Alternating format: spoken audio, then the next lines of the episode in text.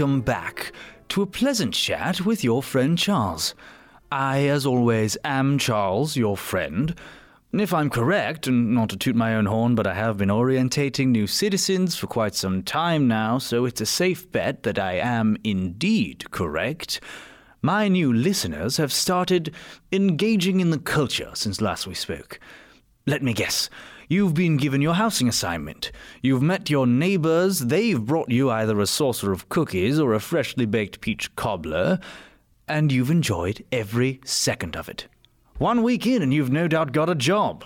You're earning your food rations. You've been pinpricked for your DNA card, and more than once you've seen the smiling face of His Highness the King gazing down lovingly from his portrait at the Grand Tower in the center of our great city. And that gaze from our fearless leader has made you feel good. It's okay to admit. We all felt strange at first, bowing to His Highness upon waking up. You've never seen him before, never heard of him. In all likelihood, you didn't even know you'd been put to sleep by the king's men. Of course, I understand. I've met people whose last memory is of food rations running out in Atlanta, New York City. There were riots then, bomb threats. The world was turning in on itself, and thousands upon thousands of otherwise genteel people left their homes, lived off the land, and fought and sometimes killed each other as society crumbled. Dear listeners, particularly my newest ones, you'll pardon me for asking, but is this you? Now that you are fully in this world, have the memories come back to you? Do you have loved ones you've lost? Nightmares you can't explain? Questions that stab at you as you walk jubilantly in our bright and beautiful sun? If this is you, I am glad. It means that you've had time to process things, to follow not blindly, but with a vision of the horrors you've left behind. As these memories do come back, I advise you to talk to someone. His Highness has his discovery officers available at every non residential building in the city. If you have questions, if you need help, please go talk to them. They are here for you. And as it happens, so am I. Your friend Charles has answers himself, and if you do have a question, you may always write me. And if I'm able, I shall respond either in my own pen or here, during our pleasant chat. As a special treat, I'll answer one question you're no doubt having.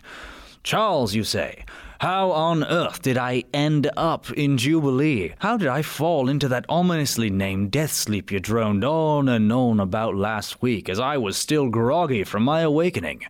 Do not fear. The answer is simple, and it all boils down to one all important thing longevity. His Highness has been around for a good deal of time starting small, with a select few trusted men and women who helped him when the world did go bad, to create Death Sleep. As I understand it, it was a way to preserve life until a better time. For years, decades even. A question. Dear listener, do you find that you look roughly the same as you remember yourself looking?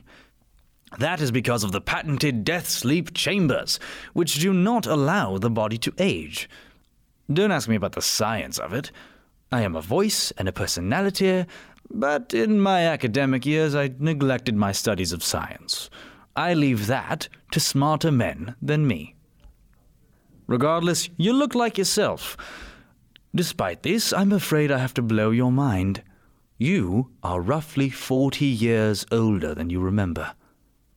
New York, Atlanta, even London, Sri Lanka, Sydney, whole continents, whole civilizations. None of it exists anymore. They haven't existed for some time. Even in my own memory, they are lost forever. But that is no reason to despair. In fact, it's quite the opposite, because look around you. Look at the smiling faces of all you've met in your short time awake. Look once more at yourself. You're alive. The world is dead. Much of it, anyway. But you are not. You are blessed with life. You are blessed with a future. You are blessed to be a citizen of Jubilee. So live it up and forget the unpleasantness that lingers somewhere in oblivion. okay, all right, let's take a step back. That was heavy. I find it's helpful to give a history of things, not right away, but after a body has had time to adjust to its new surroundings. An overflow of information can be damaging to the newly awakened. But now, if I haven't bored you, we have more of an understanding between us what all this is. I'll give you a hint if you have tuned out. What's past is past. Focus on the future. With this new understanding of things, I, I think you're finally ready, and so am I, to begin our pleasant chat.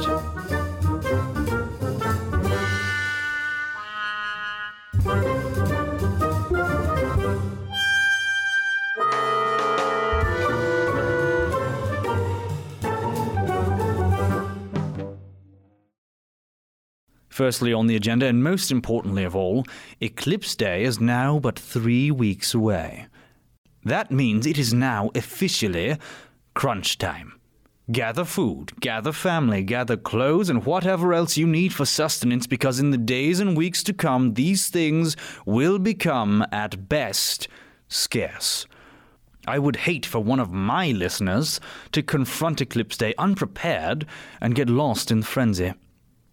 On a brighter note, Penny's Petal Palace is running a special promotion now through next week, during which they shall be giving away three free bouquets of flowers per day. These special bouquets shall be presented on a first come, first serve basis, and they are quite possibly some of the last flowers that will ever exist on this earth. So, if you have a festive or aesthetic bone in your body, come to Penny's for your little slice of beauty. In case it wasn't already obvious, our sponsor for today's show is Penny's Petal Palace, bringing regal aromas into your homes and noses, all for a fair price. Always a good day when you can get the sponsor's message out of the way early on in the show. Leaves room for a more personal touch later. A personal touch, in fact, that I should like to provide even right now. well then, I must admit that I was a little surprised by the response to last week's chat. I cannot tell you the number of letters I received, all anonymous, of course, screaming uproar for the treatment of young Henry Reardon and his parents after Henry's, what shall we call it, incident at the library of His Highness. How can one whip a family over a book, Charles? they asked. That seems extreme to me, one particularly vile commenter proclaimed, as if this person could somehow know better than His Highness what the correct response to wrongdoing is. In fact, the contents of that letter were so disturbing that I, I feel the need to share them with you all right now. And I quote Dear Charles, I am particularly distraught at the content of your show this past week. The segment about Henry Reardon, that poor boy and his parents, was heartbreaking to me. How could somebody whip the boy's parents over a book? And a book they used to teach in schools at that. Things are very wrong in Jubilee, if that is how we treat our citizens. End quote. It goes on and on like that, really, and I don't have the stomach to continue dealing with it. I suspect the voice was about accurate as well. Whoever wrote that letter, I think it's safe to say you're listening. I want to speak candidly with you. Just you, me, and all the others diligently sitting in with us on our chat. I don't have much to say, just a few questions, really. Firstly, why do you hate order? Moreover, why do you hate civilization, life, decorum? Why do you hate all that keeps Jubilee what it is, and does not allow it to become what the rest of the world has fallen to? And that's the only explanation for such a response, in my humble opinion. You hear of a perfectly legal proceeding and have such a visceral, disgusting reaction that you cannot but put all your hatred, all your vile speech to paper and send it into my jubilant life and further into the jubilant lives of the newly awakened and long-time loyal patrons of this show. I am open to answering questions. I am not open to vitriol spewed by brutes who don't know a thing about which they speak and I am not open to complete disregard for the hard work that our great leaders put into the very workings of our delicate society. So allow me to educate you, anonymous villain. We tried your way once. We tried no punishments at all. We tried talking and pleading. And we tried moral arguments. Do you know what happened? Crime happened. Unadulterated crime that with no consequence ran rampant and left many, many people in tears or tatters or worse. Jubilee in its early years could not have survived without the genius intellect of His Highness the King, pushing us forward into an era of safety we had not yet seen since the world changed. But you don't remember that, do you? I bet you were awakened within the last year, you're young in Jubilee time, full of your own dangerous ideas that you think could make things a utopia. You're too blind, deaf, and stupid to know that utopia is staring you right in your face and you're squandering it. Do not question what is good. Do not question what works. Do not question His Highness. Do not question Jubilee. And do not question me. I'm, I'm sorry. I'm sorry. I need a moment, dear listeners. It shall only take a second.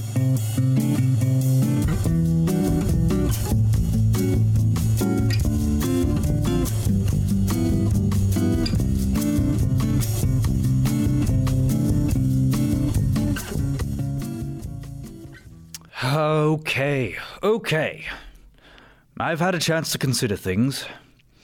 And I've considered that I owe you, dear listeners, even that one vicious responder that set me on that rant, an apology. You come here for a pleasant chat, a relaxing time, and I am to give that to you. I promise I am not usually like this, allowing my temper tantrums to creep into things, but I hope you understand that it is only a mark of my passion for this city, for this world. I want things desperately to be for all of you the utopia it is for me. In short, I want you to be jubilant. So if there's anything I can do to make this a more pleasant chat for you, please tell me. I want dialogue with my listeners, and I promise to put the claws away. In the, in the service of that, and on a very slightly related note, I would like to introduce to you all a new segment on this show Book Reviews with your friend Charles. The uproar over the Salinger book last week got me thinking that perhaps my listeners are unfamiliar with the great writing being done even here in Jubilee. So I would like to expose you all to just one of these modern works of art, a tale told by our great leader, His Highness the King. It is called Bend a Knee, and its first lines go as such. Lend an ear, all to hear, to the answer for all your problems. Lend an ear.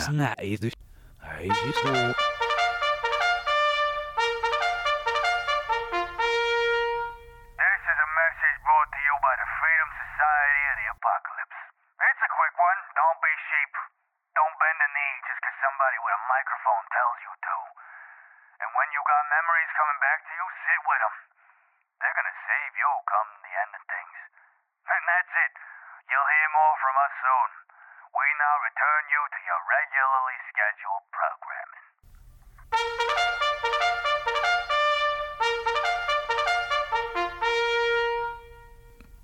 I, I must apologize once again, dear listeners. Whatever that was, it's over now. Don't pay it any mind. It's been something of a trying week, clearly, so I, I think it may be a good idea just to end our pleasant chat for this week. I would like to leave you with a good thought, however. And that good thought is this Sticks and stones may break your bones, but His Highness's words will save your life. Enjoy your day, all of you.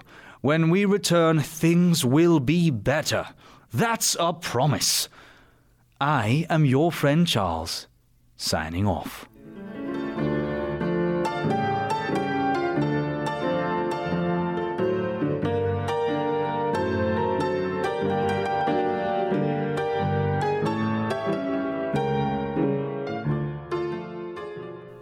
Hey, everybody. As always, I am Michael Hendricks, the writer and producer of this show, as well as every voice you hear on it. After this, I'll have three more episodes left for you to explore Jubilee in the lead in to Eclipse Day. So come on back next time. And as always, thanks for listening.